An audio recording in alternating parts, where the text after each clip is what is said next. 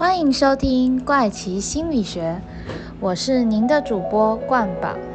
那今天要分享什么有趣的内容给大家知道呢？答案就是消费，消费心理学。不晓得上次的听众有没有看过之前的节目呢？我们的节目是怪情心理学，每一次都会和大家分享一些心理学的小知识。有的时候是日常生活中的，有的时候是爱情的，有的时候是工作的。那今天我们也要分享一个和大家非常密切相关的东西，那就是消费。我们每个人都会消费，例如说早上的时候，我们会去买早餐；中午的时候呢，我们可能会去买杯咖啡，买个便当当午餐。晚上的时候可能会买杯饮料。我们的日常生活中一直一直在消费，甚至呢，从我们刚出生的时候，我们刚出生就需要花钱喽。那这些其实都是消费。那今天冠宝我呢，想要谈论的一个话题就是，为什么有些东西越买会越寂寞？那为什么？我们买了这些东西，一开始会觉得很快乐，可是后来这个快乐感好像一下子就消失了。那今天呢，我们就要分享的是消费心理学。不晓得大家有没有冲动购物的经验？就是呢，去逛衣服的时候，就发现哇，这个衣服好好看哦。你觉得哎，这个颜色很适合我。诶，好漂亮哦！好像穿回去之后自己就可以变大美女。可是呢，买回去之后才发现，诶，好像不是很适合自己。那你有没有曾经有过去那个百货公司周年次周年庆，结果呢买了一大堆东西回家，结果实际上最后用到的只有几个？那其实呢，购物有的时候购物真的能带来快乐吗？大家可以想一下，有没有什么曾经的购物经验是让你带来快乐的？那有没有一些购物经验是让你觉得有点后悔，不应该花这么多钱的？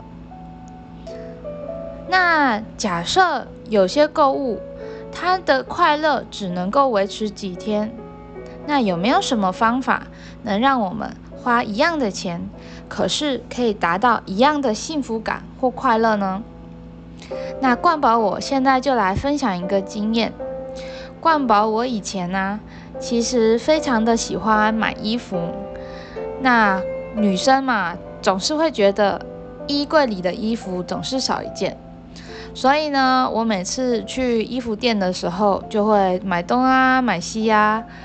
可是呢，最后衣服整个炸开，我却觉得好像还是少了一件衣服。那除了这个经验之外呢，冠宝小的时候很奇怪哦，每次开学的时候，我就觉得一定要买新的笔才叫做开学。所以呢，每次我开学的第一天，我就会去到那个书局，我就会去买一些笔。而且以前的我其实是有一些名牌的迷思的。对于那些比较便宜的笔，例如说十五块的啊，二十五块，我小时候就会觉得这些笔太便宜了，我用它感觉好像损失我的格调。你呢？大家一定觉得很好笑，对不对？冠宝小的时候，国小就会这样想，所以呢，以前我小的时候都去买六十五块的摇摇笔，而且每次只要开学就买新的。那我的同学就会说：“哇，你好厉害哦，你有摇摇笔耶。”那冠博我听了有的时候会很开心。那其实长大了之后，到了国中、高中，我就发现，哎，其实那些笔能用就好啦。我虽然升上了国中，可是以前国小的笔还是可以用啊。那其实你有没有买新的笔？好像别人也不是很在乎。真正在乎的人只有你自己，只有你自己知道自己是不是用新的笔。那既然别人都不在乎了，那我为什么要花一堆钱去买新的东西给别人看呢？那从这一个想法的醒悟，就让我就让我体会到，诶，其实你买东西，你是买给别人看的，还是买给自己看的？就好像我们买衣服，有的时候你买这件衣服，你心里想的是，我穿这件衣服，别人看起来会觉得我很专业，别人看起来会觉得，诶，我很有钱，可以穿这种昂贵的衣服。那你有没有？那你们有没有想过，如果是自己呢？如果我买东西是先想到，哎，这件衣服我舒不舒服？这件衣服我喜不喜欢？我们把焦点放在自己，而不是像冠宝以前一样，买笔都是买给别人看的。我觉得把焦点放在自己本身会比较好。那今天回到刚刚的问题。有没有什么方法可以让我们花一样的钱，可是呢，能达到更高的幸福感或快乐？那答案就是体验性消费。体验性消费，什么是体验性消费呢？消费其实可以分成两种形式，一种是物质性消费，意思呢就是用花钱来买东西，例如。我们花钱去买一杯咖啡，咖啡是一个实际的物品，所以呢，你很明确的可以知道自己的钱变成什么实际的东西，或是花钱去买一杯汽水，汽水也是一个很实际的东西，或是买一台车、买一件衣服。那体验性消费就不一样了，体验性消费是去买一段回忆，买一个经验。例如说，大家一定去看过电影吧？我们花钱去看场电影，但是看完电影之后呢，我们有带走什么东西吗？好像没有带走什么实际的东西。实际的东西应该只有电影票根吧？那我们究竟带走了什么？我们带走了当下电影带给我们的快乐，或是电影给了我们一些启发。那这些体验性的东西，它是属于比较抽象的，是属于精神性质的。那再打一个比方，好，例如说，我们去听一场音乐会，音乐会也是一种无形的东西。那这个呢，无形的东西，你不是买一个实际的物品，它就是体验性消费。那其实曾经有过一个实验哦。这个实验召集了两千六百三十五个成年人做实验，他把它分配成两组，一组是物质组，一组是体验组。物质组的去买衣服啊、包包啊、戒指啊这些物质商品，那体验组的则是去体验一个经验，例如说他们去体验一个晚餐，或是去看听一个音乐会。那结果发现呢，体验性消费的参与者是比物质性的购买者，他们的幸福感是更高的。意思就是，体验性消费的幸福度呢，会比物质性消费的更高。那它的幸福感更高，是跟它的成本，该物品的成本是没有关系的。例如说，体验组的他们去吃一顿晚餐。这个晚餐可能只花他们两百块，可是它带来的满足感却比他去画一千块的衣服而感到满足感更高。那这个呢？结果就显示，体验性消费其实比物质性消费有更高的满足感哦。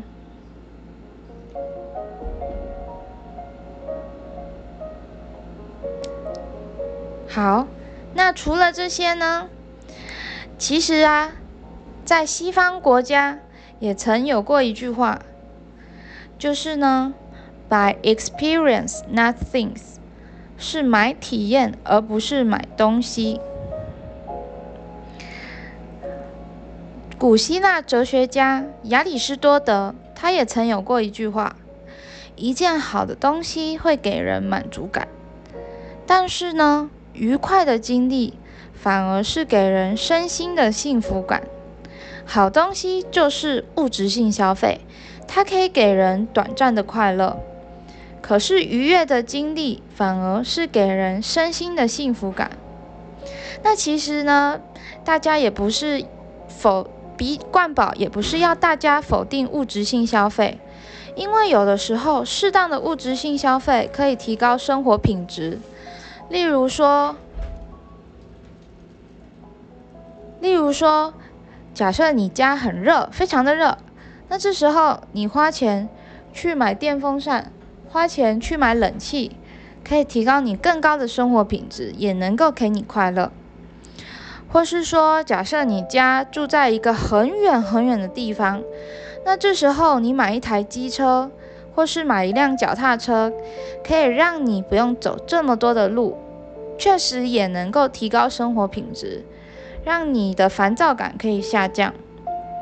可是呢，我们这一个例子是说，假设。物质性消费跟体验性消费，其实体验性消费带来的快乐是比物质性消费更高哦。你们有没有曾经有过一个体验？就是例如说，我们去旅行，这个旅行它虽然只是三天两夜，但是它的回忆是一辈子的，甚至有的时候想到啊，哇，都觉得很快乐。而且在旅行中遇到的一些波折，例如说旅行，例如说去登山的时候，可能脚受伤了，或是在登山的时候下大雨了。下大雨的时候，你跟你的朋友一起窝在一个山洞里面聊天，它虽然是一个挫折，当下可能会不太舒服，可是呢，这些东西反而成为你日后一直回味的记忆。那这些就是体验性消费的奥秘哦，因为物质性消费，假设椅子坏掉了，我们就觉得很不高兴；可是体验性消费，我们遇到了一些挫折，反而觉得还是好的呢。所以今天冠宝就分享给大家体验性消费和物质性消费的差异哦。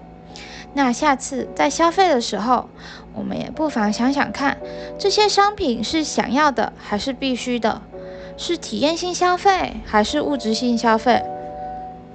让我们下一次一起在购物时来做一个聪明的消费者吧。那今天怪奇心理学爱幻想的冠宝分享到这里，那请追踪我的频道，我将会分享更多有趣的心理学小知识哦。